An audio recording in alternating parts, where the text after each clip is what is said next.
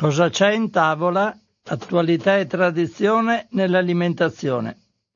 Un cordiale saluto, un augurio di buon pomeriggio a tutte le ascoltatrici e gli ascoltatori di Radio Cooperativa da Francesco Canova in questo giovedì 14 luglio 2022. Iniziamo allora anche oggi la nostra trasmissione che riguarda tematiche alimentari andando a prendere in considerazione innanzitutto i richiami prendo una serie di richiami citati nel sito ilfattoalimentare.it in data 30 giugno 2022. Un primo richiamo, Metro ha pubblicato il richiamo di un lotto di cannucce di carta a marchio Metro Professional perché è stata una, rilevata una non conformità al test di migrazione di uno sbiancante ottico. Quindi queste mm, cannucce a marchio Metro Professional sono state ritirate dal mercato. Poi il Ministero della Salute ha segnalato il richiamo precauzionale da parte del produttore di un lotto di strozzapreti del fumaiolo a marchio fumaiolo per possibile presenza di frammenti metallici dovuti alla rottura di un pezzo di attrezzatura di lavoro. Quindi ritirato l'otto di strozzapreti del fumaiolo a marchio fumaiolo. Termine minimo di conservazione 31 marzo 2023. Passiamo a una notizia del primo luglio 2022.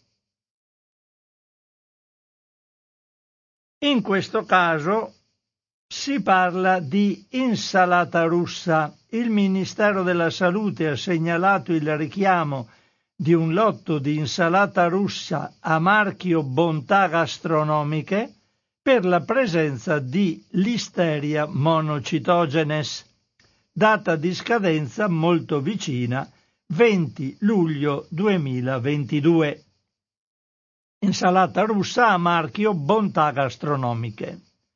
Passiamo adesso all'ultimo gruppo di richiami del giorno in data 8 luglio 2022.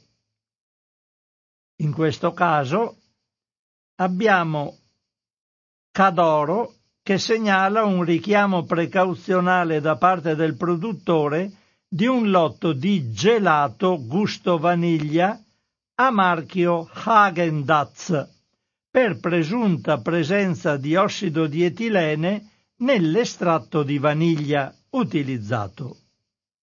La scadenza di questi ba- eh, prodotto, di questi gelati, venduto in barattoli, ha la scadenza 16 febbraio 2023. Quindi gelato gusto vaniglia a marchio Hagen-Dazs.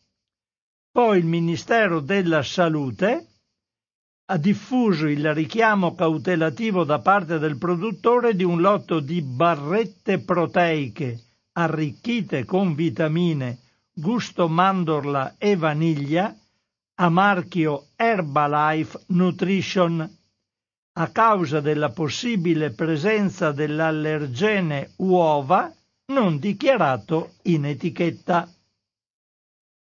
Queste barrette hanno un termine minimo di conservazione 23 settembre 2022. Ricordo allora barrette proteiche arricchite con vitamine, gusto mandorla e vaniglia a marchio Herbalife Nutrition. E questo è quanto per quanto riguarda i richiami.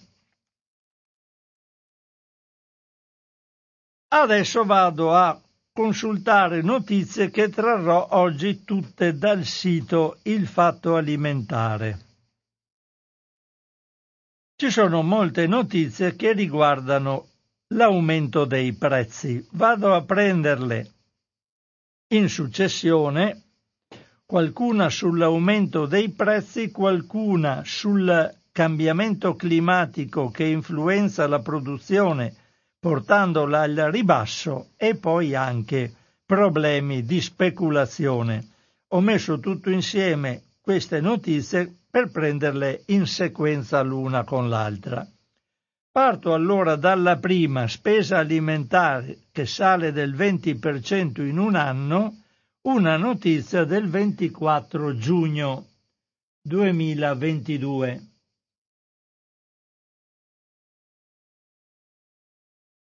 Questa notizia è a firma di Sara Rossi. I prezzi dei prodotti alimentari salgono a ritmo frenetico e i segnali di rallentamento sono pochi. Oh, scusate, ho il telefono attivo, purtroppo non mi sono ricordato di spegnerlo. Elimino subito, spengo subito il telefono. Scusate, è una cosa che avrei dovuto fare subito. Allora, i prezzi dei prodotti alimentari salgono a ritmo frenetico e i segnali di rallentamento sono pochi. I dati Istat parlano di un aumento del 7,1 su base annua, ma chi fa la spesa tutti i giorni ha spesso la sensazione che queste percentuali siano sottostimate.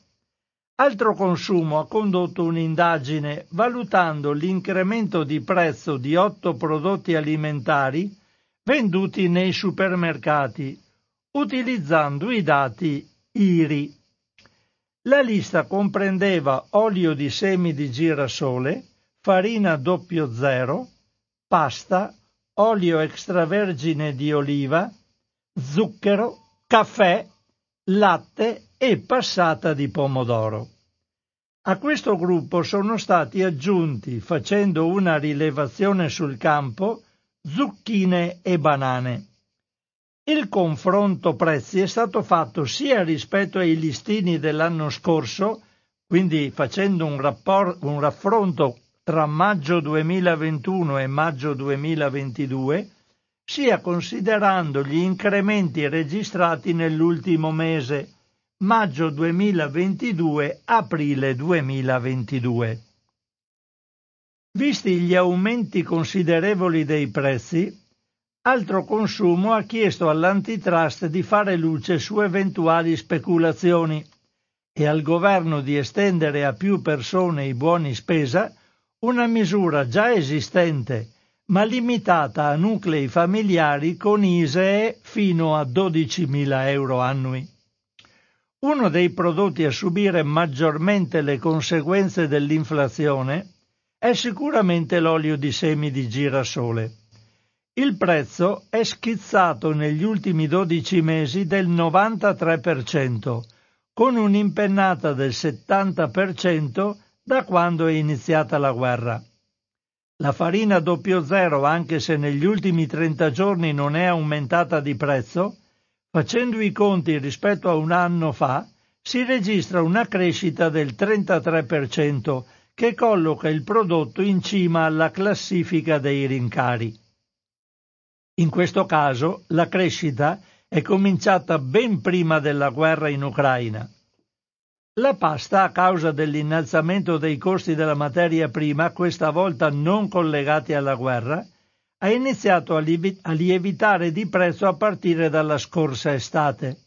Pur registrando qualche rallentamento nelle ultime settimane, adesso il costo medio è di 1,57 euro al chilo, mentre nel 2021 era di 1,26 euro, il 25% in meno. Per l'olio extravergine di olive il rincaro è stato del 13%, e la crescita continua ancora visto che nell'ultimo mese il prezzo è aumentato dell'1%. Le quotazioni internazionali dello zucchero sono salite rapidamente durante la scorsa estate e si sono riversate subito sugli scontrini. Oggi i consumatori lo pagano il 12% in più. Anche se il costo del caffè macinato è calato del 3% nell'ultimo mese, il rincaro registrato soprattutto l'anno scorso non è stato per niente assorbito. Per questo motivo l'incremento annuale segna un più 11%. Il latte a lunga conservazione è uno dei prodotti che ha subito un aumento del prezzo nei primi mesi di quest'anno, con un più 6%, che diventa un più 8% se si considera l'incremento nell'arco di un anno, maggio 2021-maggio 2022. Tra i prodotti monitorati la passata di pomodoro ha subito meno rincari, anche se l'indice segna un più 6% guadagnato soprattutto prima dell'inizio della guerra. Anche per le zucchine si notano, notano aumenti rispetto al 2021. Già il mese scorso Altro Consumo aveva segnalato un incremento dei listini del 32%, che però a maggio si è ridimensionato. Alla fine il conto resta comunque salato più 19% nell'ultimo anno. Per le banane, fino all'inizio del 2022, i prezzi non avevano subito un aumento significativo, poi le tensioni sul fronte dei trasporti e gli aumenti del carburante hanno inciso in modo pesante, visto che adesso costano il 6% in più. Per gli otto prodotti selezionati da altro consumo, l'aumento è stato mediamente del 20%. Prima si spendevano 16,60 euro Adesso si arriva quasi a 20, anche se nel calcolo non sono comprese zucchine e banane soggette a troppe variazioni stagionali. È vero che la situazione in Ucraina ha avuto un forte impatto sui prezzi al dettaglio, ma è altrettanto vero che già a partire da gennaio 2022, prima dell'inizio della guerra, Molti listini erano saliti in modo sensibile. I motivi sono molteplici e non sempre possono essere gestiti o controllati a livello locale o nazionale. La cosa più preoccupante è che gli esperti non fanno pronostici per il futuro e questo non è certo un buon segno. Andiamo all'articolo successivo quello in cui si parla del cambiamento climatico e della sua influenza sulla produzione alimentare. Questo è un articolo del 4 luglio ed è a firma di sempre di Sara Rossi. Il titolo Il caldo torrido, le tempeste, la siccità, le inondazioni e gli incendi mettono a rischio la produzione alimentare. I produttori di senape in Francia e Canada hanno affermato che a causa delle condizioni estreme di caldo ci sarà una riduzione del 50% della produzione di semi, portando a una carenza del prodotto nei negozi. Secondo quanto riferisce il Guardian, la stessa cosa accade per il peperoncino rosso, condimento principale della salsa piccante chiamata sriracha, molto diffusa in America. Il caldo torrido, la siccità, le inondazioni, gli incendi e i cambiamenti nelle precipitazioni stanno creando seri problemi all'agricoltura in diversi paesi, coinvolgendo le coltivazioni di grano, mais, caffè, cioccolato e vino. Il grano e altri raccolti di cereali sono particolarmente vulnerabili, tanto che nelle grandi pianure degli Stati Uniti la siccità ha depresso il raccolto invernale e i livelli di abbandono del frumento sono i più alti dal 2002. Nel frattempo, nel Montana, le inondazioni stanno minacciando i raccolti di grano. Questo aspetto è importante, ha affermato al Guardian Caroline Dimitri, professoressa di nutrizione e studi alimentari presso la New York University, perché in questo modo gli Stati Uniti d'America, non avendo surplus, non possono contribuire a colmare il divario globale nelle forniture di grano a causa della crisi ucraina.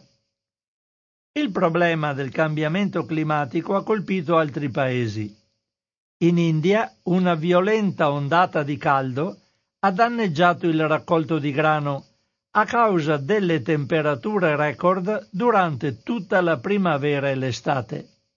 Quando Delhi ha raggiunto 40 gradi centigradi a maggio, il governo ha messo al bando le esportazioni di grano e ha creato un aumento dei prezzi che si è sommato a quello causato dalla crisi ucraina. Secondo uno studio della NASA del 2021, i cambiamenti climatici potrebbero influenzare seriamente la produzione globale di mais e grano già nel 2030, con una resa dei raccolti di mais in calo del 24%. Il clima estremo sta influenzando il costo del caffè. Tra aprile 2020 e dicembre 2021 i prezzi sono aumentati del 70% dopo che la siccità e il gelo hanno distrutto i raccolti in Brasile, il più grande paese produttore.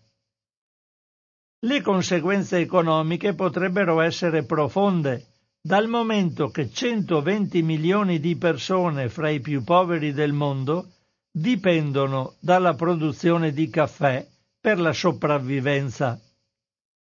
La crisi climatica cambierà anche dove gli agricoltori possono coltivare cacao e nei prossimi anni è prevista una carenza di prodotti a base di cioccolato a causa del clima più secco nell'Africa occidentale. L'anno scorso l'industria vinicola francese ha registrato il raccolto più basso dal 1957, con una perdita stimata di 2 miliardi di dollari di vendite. Uno studio ha mostrato che se le temperature aumentano di 2 gradi centigradi, le regioni vinicole potrebbero ridursi fino al 56%. Con un incremento di 4 gradi è probabile che l'85% di quelle aree non sarà più in grado di produrre buoni vini. Ciò significa che il cambiamento climatico e le condizioni meteorologiche irregolari potranno cambiare la mappa mondiale del vino, per cui certe regioni scompariranno e altre emergeranno. La produzione alimentare è un motore della crisi climatica e una sua vittima. La trasformazione del sistema richiederà una serie di azioni, tra cui l'aumento della diversità delle colture, la fornitura di previsioni climatiche agli agricoltori di tutto il mondo, l'espansione dei programmi di conservazione e l'offerta di un'assicurazione ai coltivatori che si ripaga quando un indice come la velocità della pioggia o del vento scende al di sopra o al di sotto di un determinato valore soglia. A maggio, riferisce il Guardian, il segretario generale delle Nazioni Unite Antonio Gutierrez ha affermato che i disastri, disastri climatici e le condizioni meteorologiche estreme sono stati un fattore trainante della fame nel mondo e che 1,7 miliardi di persone sono state colpite dalla crisi climatica nell'ultimo decennio.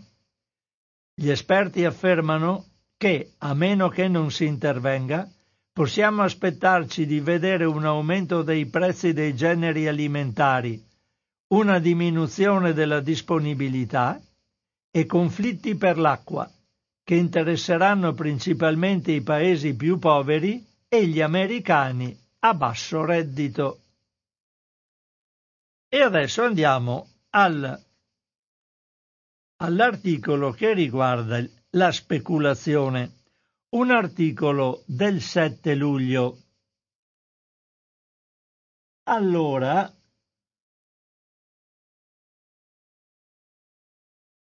credo sia questa, vediamo un po'.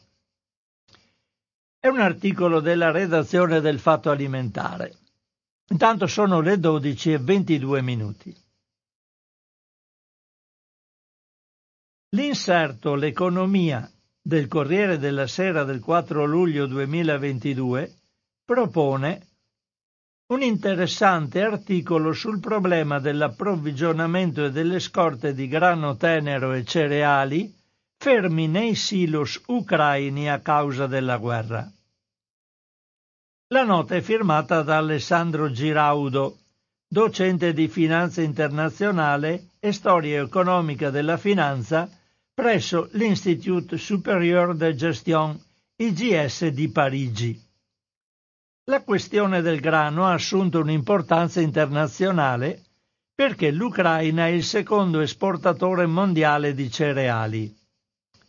Giraudo parte con un'analisi dei dati sul raccolto 2021-22, citando i numeri dell'USDA, il Dipartimento dell'Agricoltura degli Stati Uniti, e sostiene che durante la campagna 21-22, appena terminata, l'Ucraina avrebbe dovuto esportare 62,7 milioni di tonnellate di cereali, su una produzione record di 84,4 milioni di tonnellate, contro una media di una settantina di tonnellate.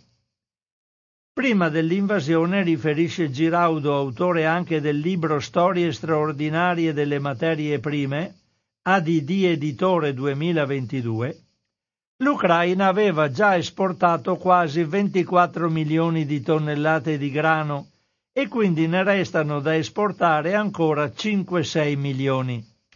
La quantità di mais da esportare è stimata ad una quindicina di tonnellate. È vero che il Paese ha ridotto il volume di vendite, ma le esportazioni sono continuate, tanto che nella prima metà del mese di giugno sono stati venduti più di un milione di tonnellate di cereali, soprattutto mais. I dati indicano che le esportazioni di cereali sono state di 300.000 tonnellate a marzo, un milione di tonnellate in aprile, 800.000 tonnellate in maggio. Quindi, conclude Giraudo, i rischi di fame nel mondo sono uno spettro più di origine speculativa che di natura fisica, anche se i prezzi dei cereali sono saliti da 250 a 280 dollari tonnellata a 420-450 dollari a tonnellata. Il vistoso incremento però era iniziato prima che la Russia invadesse l'Ucraina a causa degli acquisti record della Cina nel 2021, della siccità che ha colpito il Brasile, il Canada e altri paesi e altri fattori. Poi c'è la questione dello stoccaggio, che secondo il professore non è un reale problema, perché i cereali nei silos possono essere conservati per diversi mesi e la stessa cosa succede per le stive delle navi. Oltre a ciò, continua Giraudo, bisogna considerare che la Russia continua ad esportare cereali a ritmi sostenuti, in particolare verso Turchia, Iran ed Egitto. Un segno del miglioramento della situazione dei flussi è offerto dalla caduta verticale dei noli. Per esempio, il trasporto marittimo fra il Mar Nero e Alessandria d'Egitto è sceso dagli 80 dollari tonnellata del mese di marzo ai 35 dollari tonnellata di questi giorni. Secondo i dati USDA, la situazione fino ad ora non presenta criticità. La campagna cerealicola mondiale 21-22 si conclude con una produzione di 2.286 milioni di tonnellate e uno stock finale di 601 milioni, pari a più di un quarto. Nel caso del grano le statistiche indicano una produzione di 781 e 276 milioni di tonnellate di stock, pari a più di un terzo. Nella sezione di economia del sito Start Magazine, in una nota di Giulia Alfieri sul tema della crisi del grano, si legge che nel mondo ci sono quattro grandi società tre statunitensi e una francese, specializzate nella commercializzazione dei cereali. Archer, Archer Daniels Midland, Bunge, Cargill e Louis Dreyfus. Questi gruppi hanno tutto l'interesse a conservare le scorte in magazzino fino a quando i prezzi non raggiungono il picco massimo. Poi bisogna considerare la speculazione da parte di fondi finanziari di investimento che operano nel mondo delle materie prime, contribuendo alla volatilità dei prezzi per ricavare maggiori guadagni. La situazione forse si presenterà critica con il prossimo raccolto, perché in Ucraina si stima una perdita tra il 25 e il 30%. Se poi la guerra dovesse continuare per ancora diversi mesi, allora i paesi più poveri pagherebbero un prezzo davvero alto e non solo economico. Quindi capite bene, il discorso, il grano c'è, ma se lo tengono ben stretto per guadagnarci di più, in attesa dei, dell'incremento dei prezzi. Quindi non è colpa di russi, ucraini, esportazione. Il grano c'è già nei depositi, lo stanno già stoccando, solo che se lo tengono caro. Allora, intanto prendiamo una notizia abbastanza simpatica dove si capisce che quando c'è molta gente che tira la cinghia e non ha più soldi per comprare i prodotti, c'è gente che di soldi ne ha tanti per comprare gli stessi prodotti o prodotti di più alto livello. Vado a leggervi questo articolo del 24 giugno 2022. Devo arrivarci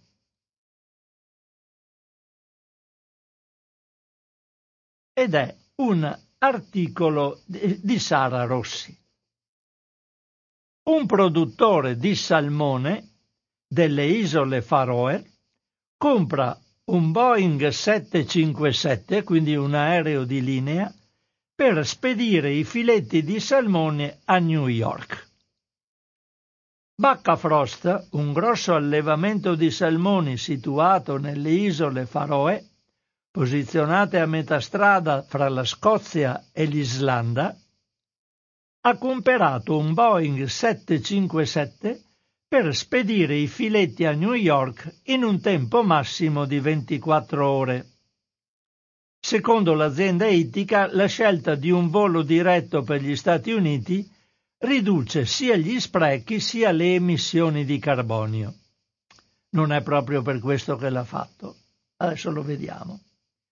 L'aereo acquistato è stato modificato e adesso si presenta come un enorme frigorifero in grado di trasportare 35 tonnellate di salmone fresco a una temperatura di 0 gradi dalle isole Faroe sino a un aeroporto di, del New Jersey. I tempi sono stati fissati in modo tale che il pesce arrivi ai mercati all'ingrosso e poi subito dopo nei ristoranti a distanza di un giorno dalla cattura. Il pesce fresco come il salmone e il tonno, i crostacei di pregio come aragoste e astici, ma anche cernie e ricciole sono spesso trasportati in aereo in tutto il mondo. L'alternativa è congelarli in loco e poi spedirli via mare, ma in questo modo il valore merceologico del carico scende drasticamente, quindi il prodotto congelato ha anche meno gusto probabilmente, invece se arriva nel giro di un giorno i signori ricchi degli altri ristoranti possono leccarsi meglio i baffi. Allora, Vediamo un po' a un certo punto, salto un po' di cose che riguardano l'anidride carbonica. In tutto il mondo il trasporto in aereo per il pesce fresco è molto utilizzato. Le aragoste canadesi vive vengono trasportate in aereo a Shanghai in Cina, il salmone cileno a New York, mentre quello norvegese arriva in Giappone. Anche in Italia, precisa Valentina Tepedino, veterinaria esperta del settore ittico e direttrice di Eurofish Market, arriva tutte le settimane prodotto ittico refrigerato trasportato via aerea. Gli astici provengono da Canada e dagli Stati Uniti, tonno, ricciole ed, pe- e altri pesci di pregio e di taglia grossa arrivano dalla Nuova Zelanda, dall'Australia e dal Nord Africa. I costi sono elevati e per questo motivo i destinatari sono prevalentemente aziende specializzate che riforniscono ristoranti di fascia alta. Per il salmone norvegese e tanti altri prodotti di, ac- di pesca e acquacoltura europei freschi si usano prevalentemente camion che a seconda della zona di allevamento o di pesca e di destinazione impiegano per arrivare a destinazione da 24 a 48 ore. Il trasporto aereo è un metodo che funziona, ma forse anziché trovare il modo migliore per far volare il cibo dall'altra parte del mondo, sarebbe meglio consumare il pesce di casa propria e creare sistemi alimentari in grado di nutrire la popolazione del pianeta. Questo ci dice Sara Rossi, ma evidentemente ai clienti dei ristoranti di alta fascia questo ne frega proprio niente. Non vogliono mangiare sardine, vogliono mangiarsi le aragoste e gli astici.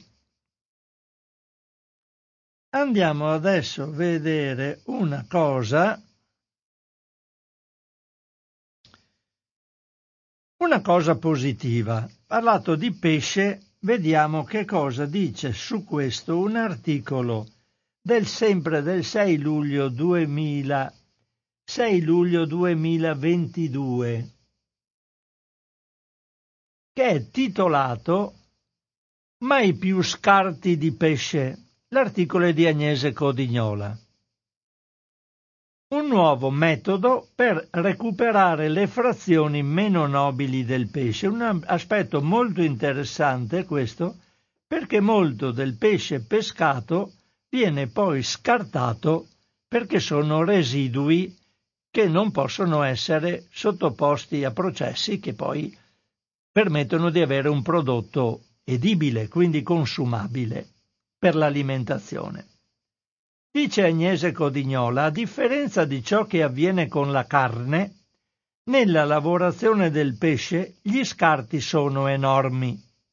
In alcuni casi, come per certi tipi di filetto, si arriva quasi al 70% di scarto rispetto al peso. Questa è una situazione ormai inaccettabile e da correggere prima possibile, almeno in Europa. Per sperimentare nuove e più sostenibili metodologie di lavorazione, alcune università nord europee, insieme ad alcune aziende svedesi, in particolare la Sweden Pelagic e la Alfa Laval, grazie ai fondi del programma europeo Horizon 2020, hanno dato via al progetto quadriennale UACB, che è partito dalla ricerca di base ed è già arrivato alla produzione, attiva in alcuni stabilimenti pilota. I principi su cui si basa e i primi risultati sono appena stati illustrati in uno studio pubblicato su Food Chemistry. Finora, e qui sta l'errore fatale, tutto ciò che non veniva utilizzato per l'alimentazione umana era destinato all'alimentazione animale, nella migliore delle ipotesi, ma più spesso smaltito tutto insieme, senza differenziare tra le varie parti e senza ulteriori impieghi.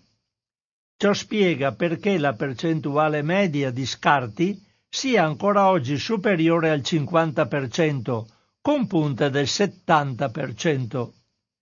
Per questo i ricercatori della Chalmers University of Technology hanno deciso di modificare il modo in cui vengono separati gli scarti e in particolare di suddividerli in frazioni, ciascuna delle quali con caratteristiche specifiche e di conseguenza diverse possibili destinazioni.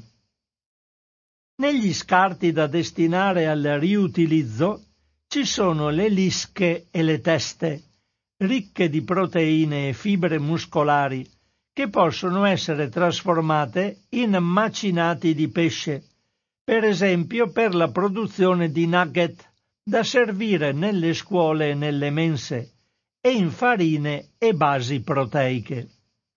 Poi c'è la parte della pancia e degli intestini, particolarmente ricchi in omega 3 e altri grassi, che possono essere impiegati per la produzione di oli.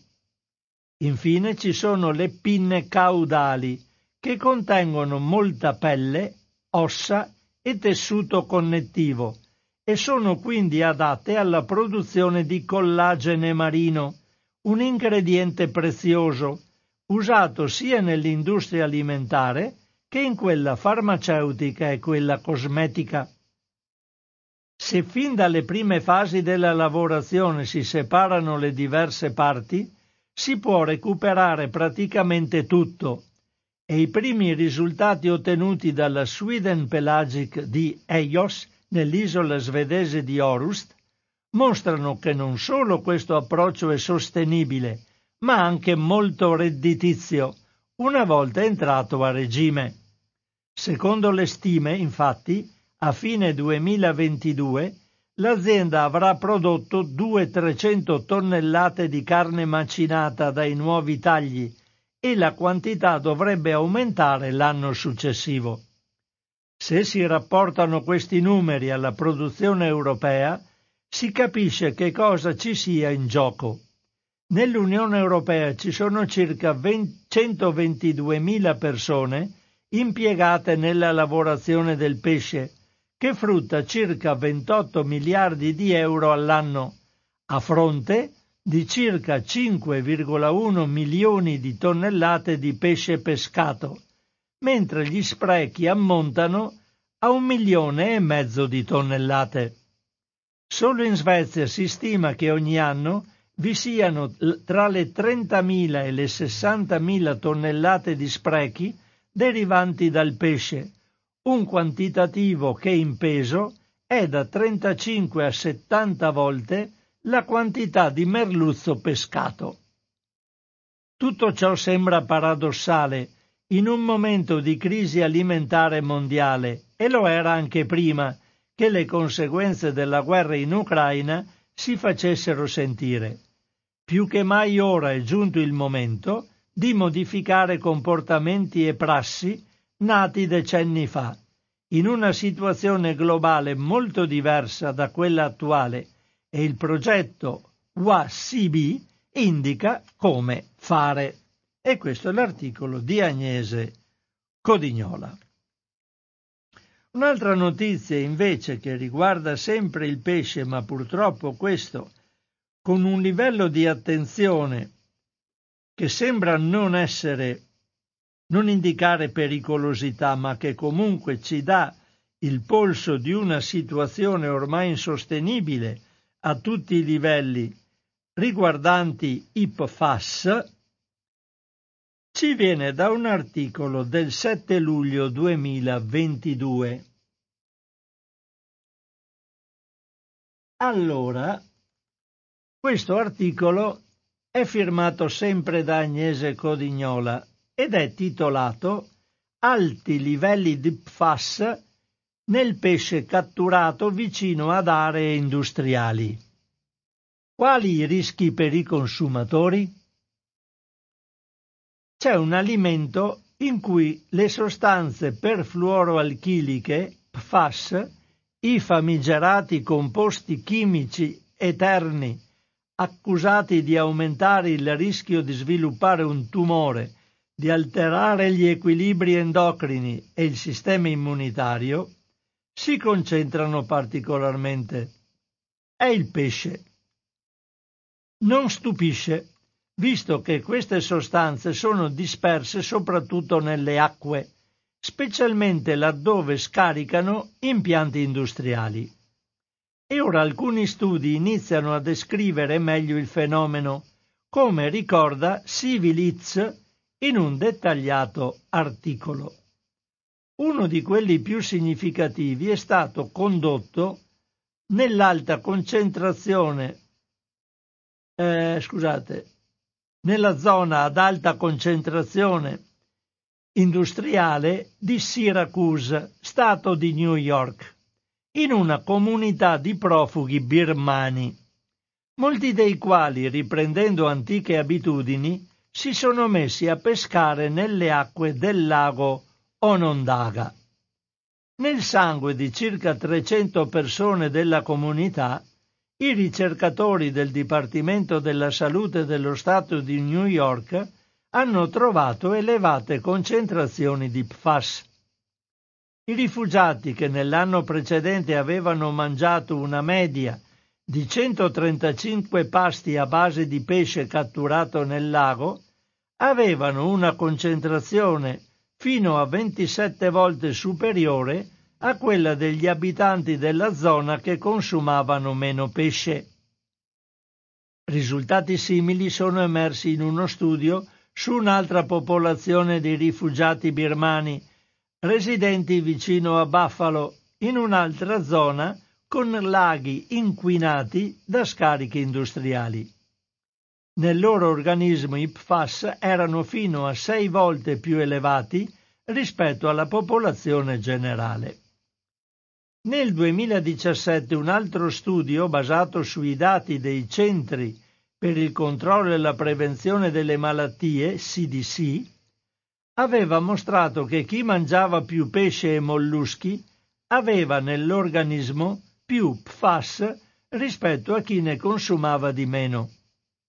Inoltre dal 2008 l'Agenzia per la protezione ambientale EPA sta studiando la presenza di queste sostanze in diversi fiumi e dal 2010 lo sta facendo anche nella zona dei Grandi Laghi. Secondo l'agenzia, uno di essi, l'acido perfluoro-ottanon-solfonico, si trova in tutti i pesci analizzati, insieme ad altri cinque composti che solitamente sono rilevati meno spesso nelle acque potabili o nell'ambiente circostante, per esempio nel suolo. L'FDA sta invece indagando la presenza di PFAS negli alimenti nell'ambito dello studio chiamato Total Diet Study, iniziato nel 2019 e finalizzato a valutare la qualità della dieta anche attraverso l'analisi dei prodotti acquistati in supermercati e negozi. I PFAS sono già stati rilevati in prodotti ittici di largo consumo, quali il tonno in scatola, i bastoncini di pesce, il merluzzo, la tilapia e i gamberi, anche se le concentrazioni sarebbero tali da non suscitare particolari problemi e non giustificherebbero inviti ad evitare qualcuno di questi prodotti. Tuttavia molti metodi analitici sono tutt'altro che ottimali quanto a sensibilità e comunque sono stati presi in considerazione solo 20 PFAS sui circa 9.000 di cui si sa poco o nulla, soprattutto per quanto riguarda gli effetti sulla salute umana, anche perché i pochi studi eseguiti quasi sempre sono stati fatti su modelli animali per evidenti ragioni etiche.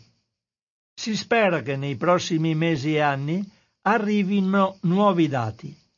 L'FDA, per esempio, sta conducendo ricerche sull'acqua potabile, mentre nell'ambito del Total Diet Study oggi sono oltre 80 i PFAS sotto indagine. L'EPA dal canto suo ha iniziato un lavoro approfondito sui laghi e sulle popolazioni che vi abitano e vi pescano così come sta facendo l'Università di Harvard, che monitora la zona di Cape Cod in Massachusetts, nella quale c'è una grande base militare che scarica PFAS in acqua da decenni. L'Università del North Carolina sta invece lavorando nella zona del fiume Cape Fear, dove scarica una grande azienda chimica, la Chemours, Nel 2020 le popolazioni di persico spigola della zona contenevano una concentrazione di PFAS 40 volte più alta rispetto a quella dei pesci allevati. In definitiva sono in corso numerosi studi per migliorare la conoscenza della diffusione dei PFAS nelle acque costiere e non solo, e dei loro effetti sulla salute. Per il momento, salvo eccezioni, non ci sono stati divieti e neppure inviti a consumare meno pesce, ma non sembrano esserci dubbi sul fatto che è proprio nella carne dei pesci e nei molluschi che si concentrano questi composti. Non so cosa si aspetti a eliminarne la produzione. Interessi, interessi, interessi. Leggo un'altra cosa sui pesci e su un salmone OGM del quale avevamo parlato parecchi mesi fa, perché si pensava che questo salmone OGM potesse avere grossi sviluppi da un punto di vista commerciale. E andiamo a leggere un articolo in vero molto recente di due giorni fa, del 12 luglio 2022, quindi è molto recente. Sempre Agnese Codignola che pone la sua firma sull'articolo e si dice dopo più di 25 anni dai primi esperimenti il salmone geneticamente modificato di Aqua Bounty, di cui il fatto alimentare ha seguito i destini fin dalle prime notizie, quindi mi ricordo che avevo letto qui in radio, ormai sono tanti anni che facciamo questa trasmissione e ci sentiamo, no, care ascoltatrici e ascoltatori, quindi queste cose ce le dicono, ma noi ce le siamo già dette, abbiamo condiviso le notizie. Circa un anno fa è entrato in commercio negli Stati Uniti. Che cosa è successo da allora? Come è stato accolto? I numerosi e rilevanti problemi segnalati da associazioni ambientaliste e di consumatori sono stati superati? A rispondere a queste domande è Civiliz, uno dei siti dedicati al cibo più informati ed attenti, che pubblica un articolo in cui si affrontano i diversi aspetti della questione. Per quanto riguarda l'ambiente, permangono perplessità di molti amministratori locali e di ancor più numerose associazioni ambientaliste. Si teme infatti che il salmone Aqua Advantage, salmone atlantico, che cresce ad una velocità doppia del normale, quindi consumando meno mangime, grazie al gene dell'ormone della crescita della specie Chinook, possa sfuggire al controllo e dare origine ad un disastro ambientale. Nonostante le normative attuali statunitensi e canadesi, altro paese nel quale è stata autorizzata la vendita insieme al Brasile, prevedano la possibilità di allevare solo esemplari sterili di questo salmone in vasche a terra senza comunicazione con corsi d'acqua, si teme che qualche evento atmosferico eccezionale possa provocare una fuga accidentale di uova dall'impianto di produzione dedicato che è molto vicino alla costa.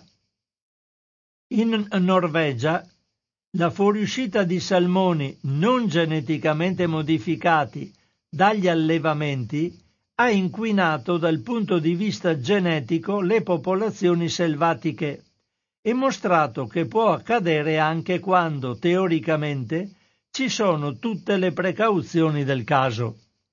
Si teme anche che, per motivi di spionaggio industriale, qualche operatore possa trafugare le uova. L'azienda risponde alle critiche trincerandosi dietro il via libera del FDA, che dopo aver condotto indagini approfondite non ha trovato elementi di preoccupazione né per la salute né per l'ambiente. Ma non tutti sono d'accordo, a cominciare dal Center for, for Food Safety, a cui si aggiungono molti esperti che hanno in più sedi sottolineato la pessima qualità dei dati e i rischi ambientali. Anche un tribunale della California la pensa allo stesso modo, mentre il Dipartimento per le risorse marine del Maine ha vietato di insediare allevamenti offshore di acqua bounty poiché teme l'uso di uova di salmone geneticamente modificato. Per quanto riguarda la salute non ci sarebbero risultati sufficienti ad escludere una possibile allergenicità, perché i dati arrivano da soli sei esemplari. Anche i dati sulla presenza di ormone della crescita, sospettato di essere cancerogeno, sono stati ottenuti da esemplari molto piccoli, ben lontani dalla taglia della vendita, e da un altro unico studio altrettanto inconcludente. Infine questo salmone non sarebbe ottimale neppure come fonte di omega 3. Il rapporto tra questi grassi e gli omega 6 sarebbe sbilanciato verso i secondi ancora di più rispetto a quanto già accade nei salmoni allevati. Negli Stati Uniti ben 80 aziende che detengono 18.000 punti vendita e locali hanno rifiutato esplicitamente di acquistare il salmone di Acqua Bounty. Tra esse figurano alcuni colossi della ristorazione, quali Sodexo, Compax e Aramark, cui si sono aggiunte le catene della distribuzione Walmart, Costco, Kroger, Giant Eagle, Wool Foods e i Trader Joe's. Tra coloro che lo propongono per ora c'è solo un grossista di Filadelfia che rifornisce in Pennsylvania, New Jersey e Delaware. Per il momento però non è ancora inserito nei menu, ma solo venduto in modo molto privato a singoli clienti che ne facciano richiesta. Non sembra quindi che il pubblico statunitense sia impaziente di mangiare il salmone Aqua Advantage. Nel 2016 il Congresso ha introdotto l'obbligo di segnalare che si tratta di un OGM, ma finora non lo si trova nei supermercati. Quando accadrà, le confezioni dovranno recare la dicitura bioingegnerizzato e un link o un codice QR su cui trovare tutte le informazioni. I ristoranti, tuttavia, non avranno lo stesso obbligo, quindi non diranno ai clienti che cosa dan loro da mangiare. Non si sa dunque quando sarà venduto nei negozi. Di certo l'azienda sta realizzando un nuovo impianto in Ohio dove intende produrre fino a 10.000 tonnellate di salmone geneticamente modificato all'anno otto volte quello che riesce a produrre oggi nell'unico stabilimento attivo che si trova in Indiana. Intanto la battaglia legale continua e in particolare il Center for Food Safety ha chiesto all'FDA di tirare fuori tutti i documenti relativi all'approvazione per poterli valutare pienamente e renderli pubblici. Anche l'Unione Europea sta valutando questo salmone. Finis, finito anche con questo articolo del flop del salmone OGM, attivo la linea telefonica che da questo momento è a vostra disposizione, care ascoltatrici e ascoltatori, al consueto numero telefonico 049 880 9020. In assenza di telefonare, telefonate vado a leggere qualche altro articolo. La linea comunque è libera, quindi potete intervenire quando, quanto meglio, quando volete. C'è una prima telefonata. Pronto Radio Cooperativa. Pronto? Sì? Ciao Francesco, è Piero di Cassola. Ciao Piero. Eh, come non intervenire in un argomento così? è paradigmatico, cioè esemplificazione moderna, di quello che sono stati gli esperimenti nucleari fatti dal paese che libera tutti gli altri, in uh, Oceano Pacifico, mi riferisco all'epoca di Bikini, no? Sì, sì. In cui gli esperimenti venivano chiamati bikini e poi ognuno li associava magari ai pezzi di costume relativi. Così eh, la gente alla fine non ci capiva nulla. Ed è tipico di questa finta democrazia quello di esporre dei fatti e degli studi, mi viene da dire, ma a posteriori allora sapevano che questi thailandesi andavano a pescare e probabilmente sapevano cosa stavano pescando, no? Sì. Chi, chi, li mandava a pescare, diciamo, perché se, se la gente va a pescare vuol dire che in questo paradiso terrestre non avevano molto da mangiare, a me viene da dire, sai? sì, per forza. Altrimenti andavano a pescare come fanno i nostri per hobby. Benissimo.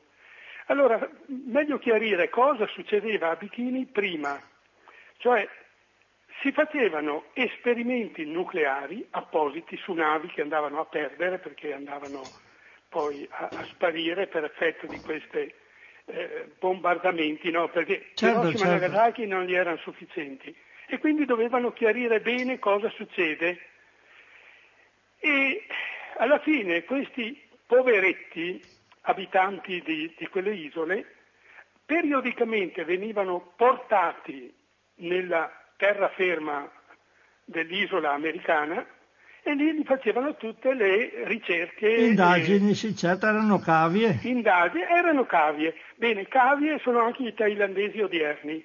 Non è che prima non sapessero che c'era il perfluoro alchilati, lo sapevano e lo sanno benissimo. Guarda, nel 1969, qualche annetto fa, il lago St. Clair, qualcuno può andarselo a trovare, e nella regione dei Grandi Laghi era zeppo di, di, di, mercurio, quindi non si scopre nulla di nuovo, mi spiego. Quindi eh, le coste del Maine attualmente, eccetera, sono tutte finte eh, dimostrazioni di studi che stanno facendo, ecco io vorrei capire, cui prodest, cioè a chi giova questo? Giova sempre a chi. Allora, tutti questi artifici vengono fatti in, eh, destinati alla popolazione per dire vedi noi stiamo lavorando per voi, abbiamo le università, le mettiamo a vostra disposizione, ma sta sicuro che quei grossi cervelloni che guidano gli altri non si mangiano né quelle trote del lago Vattene la Pesca, ah, no, no. né i salmoni che vengono eh, definiti... Si mangiano quelli portati con l'aereo. ecco. Gli astici. Cioè, a me, guarda, fa tanto piacere sentire che queste cose vengono eh, messe fuori perché almeno, ti ripeto, 40-50 anni dopo che sanno che ci sono. Quindi eh, neanche un plauso perché sono i servi di, eh, di, chi, di chi, deve, eh, pretende questi lavori, no? E quindi neanche un plauso a loro perché semplicemente sono dei fattorini che consegnano quello che gli dicono di consegnare, quindi né arte né parte. Però bisognerebbe veramente che capissimo che cosa è questo potere ultrademocratico nel cui siamo immersi. E ancora una volta le dimostrazioni le hai ben descritte, eh, viene appunto da fare degli accostamenti anche eh, con qualche aneddoto storico, tipo quello delle bombe atomiche. Eh, vedevo in un servizio qualche giorno fa che addirittura adesso a Nuova York hanno, hanno ipotizzato un attacco nucleare fatto dai cattivi e quindi insegnano come fare a andare nei sotterranei, dubito perché una popolazione di 13 milioni di abitanti, eh, Francesco, che vai nei, nei, nei cantini un po' fa dire immaginarne, insomma. Ecco, comunque tutto qua Francesco. Grazie e un plauso comunque al lavoro che fai. Ti saluto Piero, grazie a te, grazie mille. Grazie mille per la, per la tua attenzione. Allora, volevo leggere un articolo che mi ero segnato già la settimana scorsa. No, ma c'è una nuova telefonata. Pronto Radio Cooperativa. Ciao Francesco, sono Nives. Ciao Nives, carissima. Ciao caro, senti un po', io rifletto, io una, dopo che ho ascoltato tutta la tua lettura, ho riflettuto su un fatto, che c'è una grande modifica sessuale negli uomini e anche nelle donne. Questa diffusione, secondo il mio giudizio, è, avviene attraverso questa alimentazione che con, naturalmente si propinano perché diciamo così chi non ha la terra, che non coltiva da sé eh, tanto il pane, diciamo, il frumento, che il resto degli alimenti che, che noi dobbiamo assolutamente assumere attraverso ciò che troviamo, chi non ha campo Spagna naturalmente deve andare al supermercato, c'è questa diffusione e io rifletto su questa faccenda perché anche la sterilità maschile, secondo il mio giudizio, è causata dall'alimentazione che ci propinano. E quindi attraverso molte strade e non solo con le epidemie che dicono che siano state costruite, ma ammesso e concesso che non siano state costruite, ma che naturalmente stanno decimando l'umanità, dico che verrà decimata anche attraverso questa modificazione sessuale. Perché io no, non mi va di chiamarli con un nome che non è il suo nome, l'uomo è nat, nasce uomo, poi la sua, eh, diciamo, tendenza sessuale è rivolta verso, verso il sesso del suo stesso sesso e la donna pure. Secondo me è qualche cosa che viene instillata proprio attraverso questi alimenti che modificati come sono riescono a modificare anche l'uomo. Questo è il mio pensiero, Francesco. È eh, una c'è, tragedia. C'è una mol... tragedia mm. mondiale, capito? Questo è ciò che continuiamo a andare avanti e che vedremo anche peggio di come andiamo adesso. Sarà sempre peggio. Ciao caro, ciao. auguri a tutti. Ciao Nives, ciao, ciao. Sì, beh, che ci siano problemi, per esempio, eh, nella sterilità e nei problemi sulla riproduzione? Questo credo di sì, perché a quanto mi consta il professor Carlo Foresta che proprio sta facendo studi da molto sulle problematiche della riproduzione umana, ha preso in considerazione molto seriamente i PFAS, è diventato esperto di PFAS, quindi pronto Radio Cooperativa. Sì, eh, ciao, buongiorno a tutti gli ascoltatori e le ascoltatrici ovviamente. Sono Maria Grazia, chiamo no, Maria Grazia.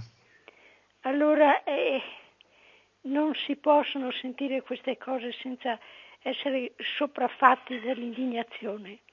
Sembra che impegniamo il massimo delle nostre risorse, sia di competenza sia di mezzi diciamo, e, e finanziari ed economici per andare contro la vita. È una delle contraddizioni delle contraddizioni esiziali. Eh, non so, gli eserciti sem- servono per la difesa, però sono strumenti di offesa. Eh certo. eh, noi eh, abbiamo bisogno di produrre di più per saziare la nostra fame, ma creiamo degli alimenti che anziché nutrirci ci uccidono e comunque li, le, la loro produzione chiede, ci fa per dire chiede, eh, perché non è una questione di natura, ma diciamo attualmente comporta delle organizzazioni di tipo economico, sociale e anche politico e geopolitico che significano morte per milioni di persone. Allora il problema è che cosa si può fare?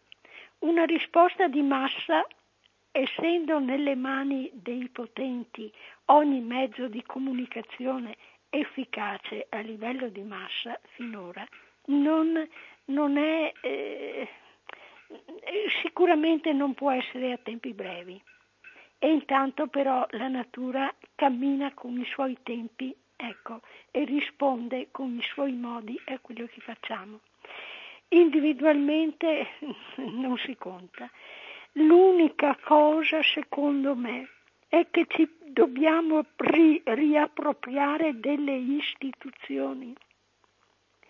E che è estremamente difficile perché c'è un'inerzia nell'organizzazione statuale e non solo statuale che c'è già, ma anche perché... Ma c'è un progetto per non farci riappropriare delle nostre istituzioni. Esatto. Eh. E poi anche all'interno, anche all'interno, vedi che dappertutto nei, nei partiti, nelle sedi politici, politiche, eccetera, la corruzione si mangia fuori tutto. Però, mamma mia, secondo me il massimo sforzo dovrebbe essere lì. Di quanti di noi che protestiamo, eccetera, quanti eh, andiamo in piazza e questo eh, venerdì per il futuro, eccetera, eccetera, ma quanto di questo impegno siamo disposti a spenderlo nelle sedi dei partiti? quanto di questo impegno siamo disposti a spenderlo nel contrasto pratico, efficace alla cultura mafiosa che purtroppo è la continuazione di quella feudale nelle nostre campagne. Nostre, eh, lasciamo stare le campagne e questo di, di allargare il discorso lasciamo stare proprio con la fatica di tutti i giorni. Io non so cosa dire, posso solo constatare una cosa. Allora, eh, tante frange della popolazione, come arrivano alla coscienza di tutti questi sfruttamenti esiziali che ci sono, si ribellano. E allora nascono però i movimenti, diciamo, c'è una parte che dice il complotto, c'è una parte che, ne- che nega e quindi il complotto comporta diffidare di tutto e di tutti, ecco, c'è una parte che nega oggi, perfino oggi, anche gioventù, anche gioventù colta, che nega eh, le, i problemi climatici contro l'evidenza più straziante se guardi le piante, i boschi che in giro stanno diventando rossi adesso. E, e voglio dire, la, questa sapiente organizzazione che ci è soggetta, ecco, usa anche la nostra indignazione per prepararsi una posizione, per conservarsi una posizione di forza. Non so cos'altro dire Francesco, saluto tutti quanti mettiamocela tutta se si può. Ciao. Ciao Maria Grazia. Eh, sì, io sentendo i discorsi che avete fatto, eh, volevo prendere in esame un altro, un altro articolo sugli aromi artificiali, ma volevo parlare invece di un'altra cosa. Sentiamo questa telefonata intanto, pronto? Sì, pronto, ciao Francesco, ti ascolto sempre molto mh, mm, volentieri con tanto interesse perché sei prezioso. Tu sei? Sono la Gilda. Gilda, ciao Gilda. Allora, sì, di Rossano. Ascolta, eh, volevo dire, mh, mm, diciamo, quello che io penso è che oggi come oggi si produce per guadagno, quindi eh, quello che conta è iscrive, guadagnare soldi e quindi si produce si superproduce e quindi c'è bisogno poi, vista, cioè, vista, questa superproduzione di tutto, soprattutto parlo delle cose da mangiare, insomma, c'è bisogno di, di, di intervenire con i conservanti. E i conservanti naturalmente ce li dà la chimica e la chimica viene sfruttata a volte anche per togliere la salute delle persone, insomma, ecco, tutto qua. Eh, io la penso così, eh, vi ascolto volentieri, eh, vi faccio gli auguri di una buona giornata e di un buon fine settimana. Ciao. Grazie cara Gina, anche a te. Sì, volevo dire, c'è un articolo che parla delle condizioni di vita degli animali e c'è un nuovo video inchiesta del CWF e End Cage Age. Sono delle associazioni per il benessere animale. Bene, volevo legge, dire di questo perché sfruttiamo l'ambiente, sfruttiamo tutto, ma lo sfruttamento degli animali a nostro uso e consumo per avere alimenti, è possibile che non ci rendiamo conto che la sofferenza di questi animali entrerà nel cibo che noi mangiamo. Non c'è niente da dire. Cioè io credo che ci sia una specie di aura che eh, avvolga tutto. Se un animale viene accarezzato e uno invece viene preso a calci, quella povera bestia che viene presa a calci influirà in qualche modo nella nostra vita. Non può essere. Siamo parte di un tutto. Come stiamo sfruttando la terra, così stiamo sfruttando gli animali. E allora volevo leggervi questo articolo di Sara Rossi dell'8 luglio 2022. Scrofe costrette a vivere per mesi in gabbie piccole dove si può stare solo in piedi o sdraiate. Quindi queste bestie sono in gabbie, dovreste vedere le foto che, corre, che dan, sono di corredo a questo articolo. Una scrofa, una povera bestia messa in una gabbia che la costringe da un lato e dall'altro del corpo, quindi o si alza o si abbassa per terra e vive costantemente nei suoi escrementi. Cioè, vi leggo questo articolo. Un nuovo, una nuova video inchiesta sulle sofferenze a cui sono sottoposte le scrofe allevate in gabbia è stata condotta da Compassion in World Farming sarebbe la, la sigla CIWF, e presentate in Italia da End the Cage Age. L'inchiesta ha coinvolto 16 allevamenti situati in Francia, Spagna, Polonia e Italia. Le riprese realizzate anche in due aziende agricole italiane mostrano spezzoni di vita di scrofe costrette in gabbie dove possono stare solo in piedi o sdraiate.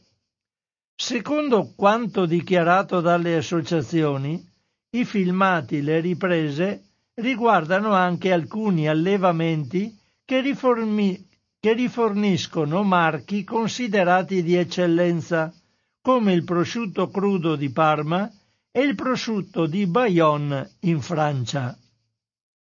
Secondo le stime delle associazioni, queste condizioni di vita rappresentano la terribile realtà per l'85% delle scrofe allevate nell'Unione Europea, con un picco nel nostro paese dove si raggiunge il 94%. La videoinchiesta rivela che le scrofe sono costrette a trascorrere circa metà della loro vita in gabbie così piccole da impedire qualsiasi tipo di movimento, tranne mettersi in piedi e sdraiarsi per allattare i piccoli.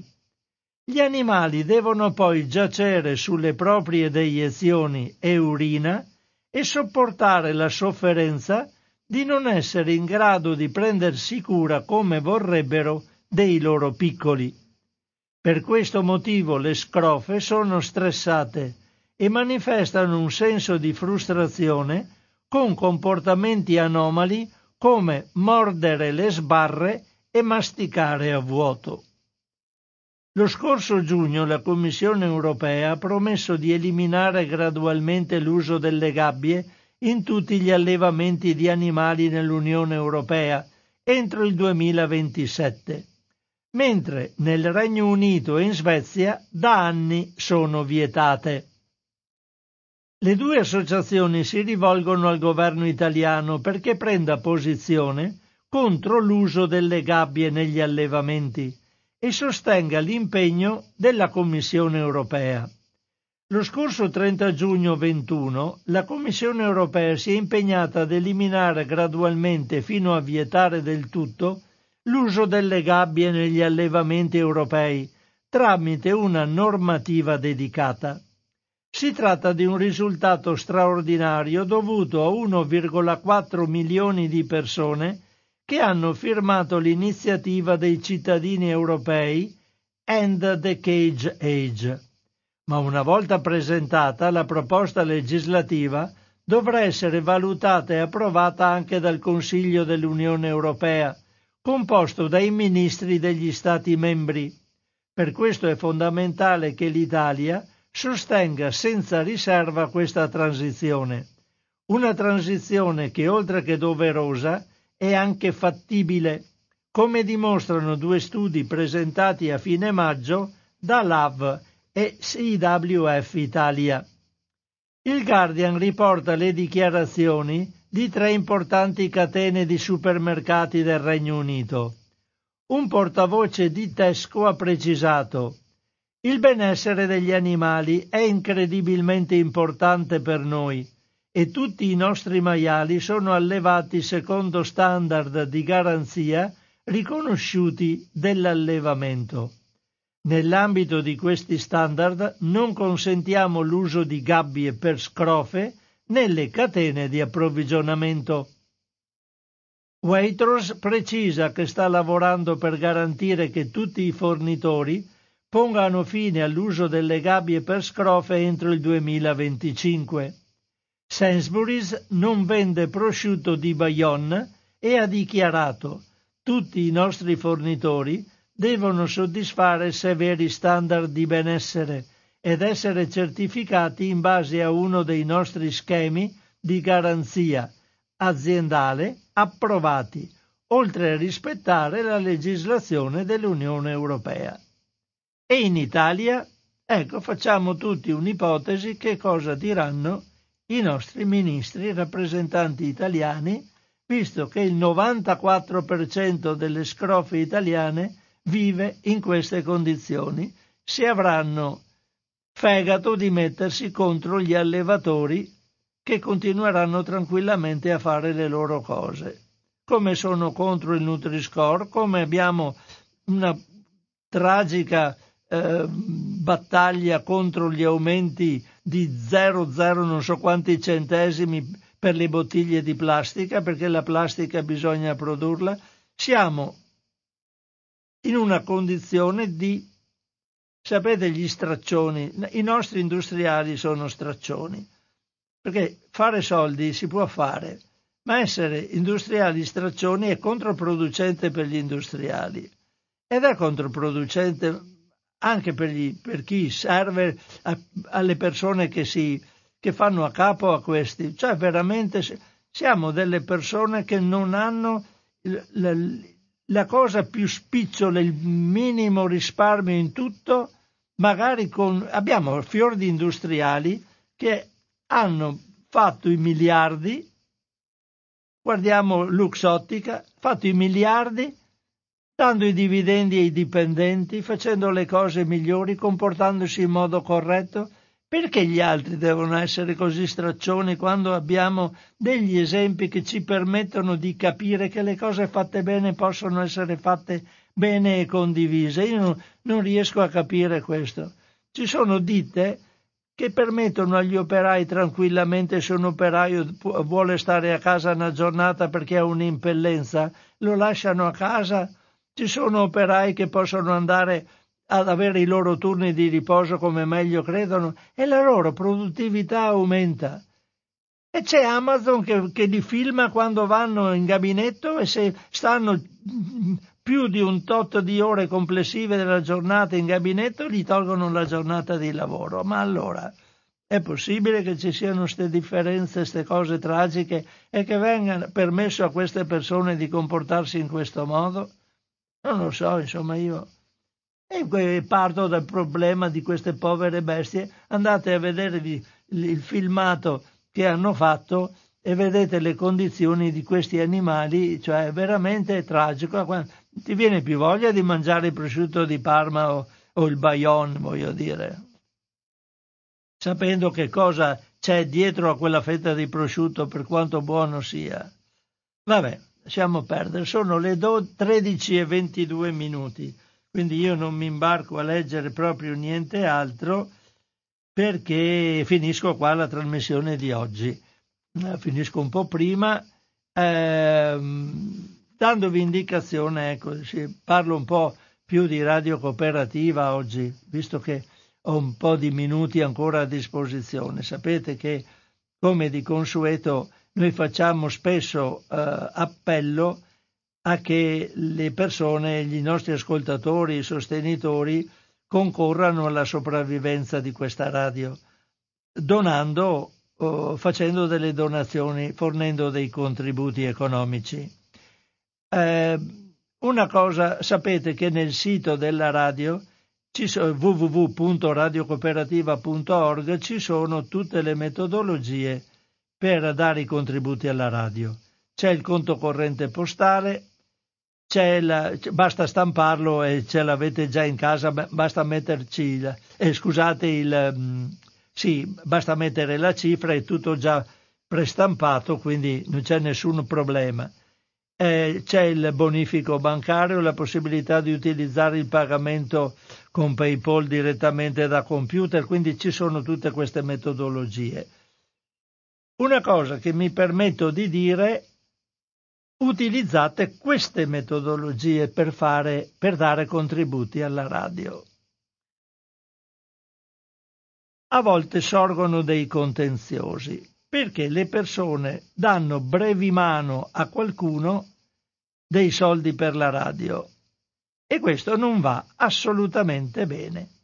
Bisogna che ognuno quando dà qualcosa per la radio abbia in cambio una ricevuta con una firma. E ehm, sorgono a volte dei contenziosi, gente ha dato, non ha dato, e dove sono andati a finire i miei soldi? Quando uno ha una ricevuta in mano di qualsiasi tipo, è certificato quello che ha dato. È sicuro, tranquillo, tranquillità per noi, tranquillità per chi dà qualcosa alla radio. Quindi utilizzate, ci sono moltissime metodologie per dare in modo sicuro e tracciato un contributo alla radio, utilizzate quello. Poi altra cosa, adesso nel sito della radio troverete una parte dedicata, e la sta facendo Mario Brusamolin lo ringrazio già da adesso per questo suo nuovo impegno, dove verranno messe tutte le spese che la radio sostiene per andare avanti. Quando noi diciamo dateci dei contributi e dopo dice sì sì vabbè insomma sì ci sono le spese vive ma ci sono spese continue per la radio. Adesso, per esempio, chi è un ascoltatore, un'ascoltatrice di radio cooperativa, si sarà reso conto che negli ultimi tempi, non per lunghissimi periodi, ma per periodi sufficientemente lunghi, a volte anche lunghi, può essere anche una notte, la radio improvvisamente diventa muta e non si sente più nulla. Questo capita perché quando c'è un'interruzione di corrente, la radio si spegne, si spegne perché i gruppi di, eh, i gruppi di continuità che immagazzinano corrente, che fanno da batteria per mantenere accesa la radio, hanno deciso che, vista la loro tarda età, hanno deciso che non vogliono più collaborare con noi. E quindi avere un gruppo di continuità che non funziona tanto vale prenderlo e buttarlo fuori dalla finestra, perché se non puoi tenere, almeno sai che non ce l'hai più. Adesso dobbiamo comprarne. Sono nuove spese, 500-600 euro bisogna spenderli oltre a quelli che abbiamo, perché se vogliamo che la radio ogni tanto non continui a spegnersi continuamente, bisogna queste spese farle. La gente, se non si rende conto di questo, dice, eh Madonna, ma siete sempre là che piangete il morto, ma il morto c'è. Quindi d'ora in poi ci sarà un, nel sito una parte dedicata nella quale verrà reso conto di quali sono le spese di radio cooperativa, le nuove spese, quelle che esulano dal, dalle problematiche continue che ci sono, le spese di corrente, le spese di manutenzione, gli affitti per i ripetitori e tutto Ma queste sono spese in più, si rompono i gruppi di continuità, bisogna comprarne di nuovi. È giusto, da, pensiamo noi, che la gente sappia che si debba rendicontare quelle spese che vengono fatte in modo che la gente capisca che non è che i soldi andiamo a berci aperitivi in giro, li buttiamo tutti dentro a questa baracca di radio alla quale teniamo moltissimo, spero come voi. Ecco, ho finito il mio lungo discorso, ma insomma eh, ci tenevo a farlo perché eh, sono cose che devono essere condivise tra radio e ascoltatrici, ascoltatori e sostenitrici e sostenitori. Sono le, 12 28, le 13 e 28 minuti, quindi qui finisce la mia trasmissione di oggi Cosa c'è in tavola e ci sentiremo presto, penso domani mattina perché ci sono problemi anche con le letture dei giornali. Quindi alla prossima, ci sentiremo molto presto. Ciao a tutti da Francesco.